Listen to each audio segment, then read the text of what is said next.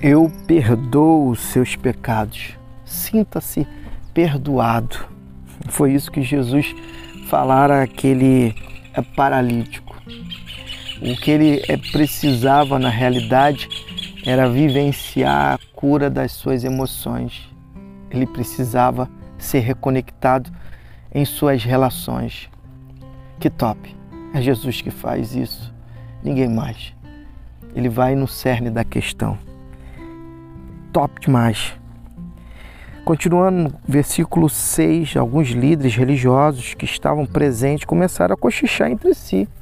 Sempre existem aqueles que não entendem que fazer o bem deve é ser o desejo daqueles que são filhos de Deus.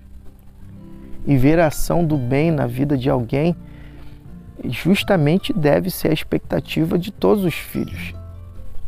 A religião ela é castradora, pois ela é, estabelece apenas um modo operante, um contexto, sem é, levar em consideração é, o contexto da soberania de Deus. Ele faz com ele, como ele quer, ele usa é, o ambiente, o contexto que ele quer. E aqui nós estamos falando daquele que se fez carne e habitou entre nós, Jesus, o Filho de Deus, a imagem do Deus invisível.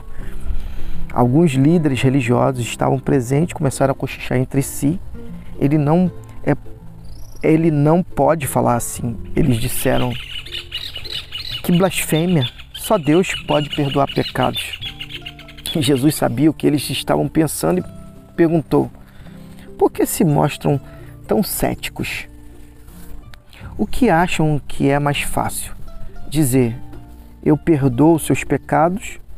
Ou levante-se, pegue sua maca e comece a andar? Pois bem, para que fique claro que sou filho do homem e estou autorizado a fazer uma coisa e, e outra, voltou-se para o paralítico e ordenou: Levante-se, pegue a sua maca e vá para casa. E o homem assim fez. Levantou-se, pegou a sua maca e saiu andando diante de todos. Eles esfregavam os olhos, custando a acreditar no que viam, mas então louvaram a Deus. Nunca vimos nada igual. Que top, que autoridade. É isso que Jesus faz, ele confronta as, as realidades da nossa vida.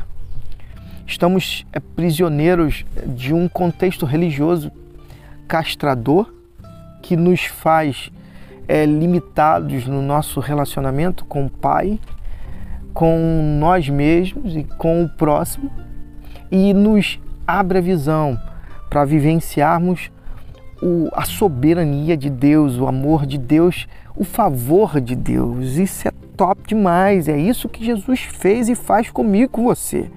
Por isso, abra a sua mente, o seu entendimento. Não seja é, castrado ou um castrador em relação àquilo que Deus realmente é.